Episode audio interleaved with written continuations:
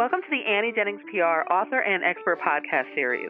My name is Stacey Emerald Kaufman. I'm the radio director for Annie's Big City number one national radio campaign that includes a performance guarantee and unlimited media training. Annie Jennings also offers her famous performance publicity program with no monthly retainers for influential online media outlets and television across the country. Today we're talking with Carol Stizza. She's the CEO and founder of Relevant Insight Coaching providing executive leadership coaching to established and emerging leaders and their teams. Carol is a contributing author in Compassion at Work and Coach Wisdom Volume 1, both found on Amazon. And she'll be releasing her first book later on this year. So, welcome, Carol. Thank you for having me. And Carol, why don't you start us off by talking about some of the services that you provide at Relevant Insight? Well, thanks. My services um, are catering to emerging leaders and established executives. And what I have found is the cornerstone of my business is helping them identify what makes them uniquely qualified for their leadership roles first, then stepping into identifying how they want to move forward in their leadership success. I mean, few people want exactly the same things and all need to marry individual goals with the organizational needs as well as those in their employment. Um, so I find that they are looking for understanding that leading doesn't mean pushing employees where they need to go. It's motivating them to go after where they want to grow and innovating along the way for the organization's optimal success. And Carol, what would you say the cornerstone is of your coaching practice? The cornerstone is that we are all individually unique. Um, data can assess that we are about 1 in 476 trillion, each uniquely made. Yet the need to belong drives us to conform in ways that hide our greatness. So, coaching people to see where they are naturally strong and naturally gifted frees them to find their own successful flow and critically evaluate if they're on the right path. Um, so, I find that just elevating them to their unique self is the true cornerstone of what I do. And when your clients are working with you, what do they brag about? That's such a great question. Um, what I've had them uh, brag about the most is that they have more confidence in what makes them unique. We also identify how to communicate that value, including which experiences are relevant when they want to, you know, talk or connect with a client, um, a peer, um, and our future goals. And basically, how to recognize where their strengths are a beautiful asset in the success they want. A side benefit that I hear too is that they have an increased level of valuing others for their their unique contributions, which in coaching speak is a, a win for emotional intelligence.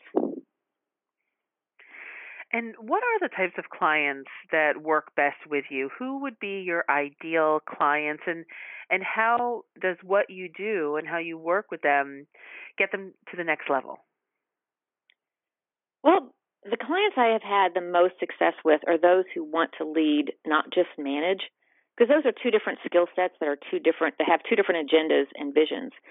Um, so my emerging leader clients are typically parents with challenges at home and at work, and they're looking to maintain calm management while stepping into strategic thinking in both of those areas at home and at work. And my established leader clients are in the higher C-suite level positions, sometimes still having kids at home too, and yet faced with the similar challenge of moving from operational success into strategic thinking just on a bigger stage and coaching really helps elevate both of that, both of them, excuse me. And you have some practical tips, Carol, or mistakes to avoid that you feel might help uh, our listeners out today?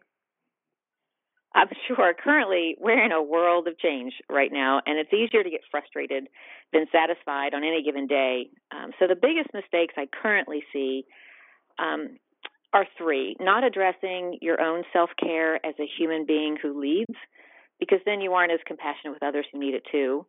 Second is not reaching out in person while maintaining the same work output expectations, even when teams aren't struggling with new um, challenges such as we're facing currently. And the third is expressing frustrations with teams and employees before first addressing what's going right. But my tips today are more practical takeaway tips because of this um, level of frustration we're currently dealing with. And it involves, it centers around simply assessing what you are communicating to yourself and to others when you're frustrated.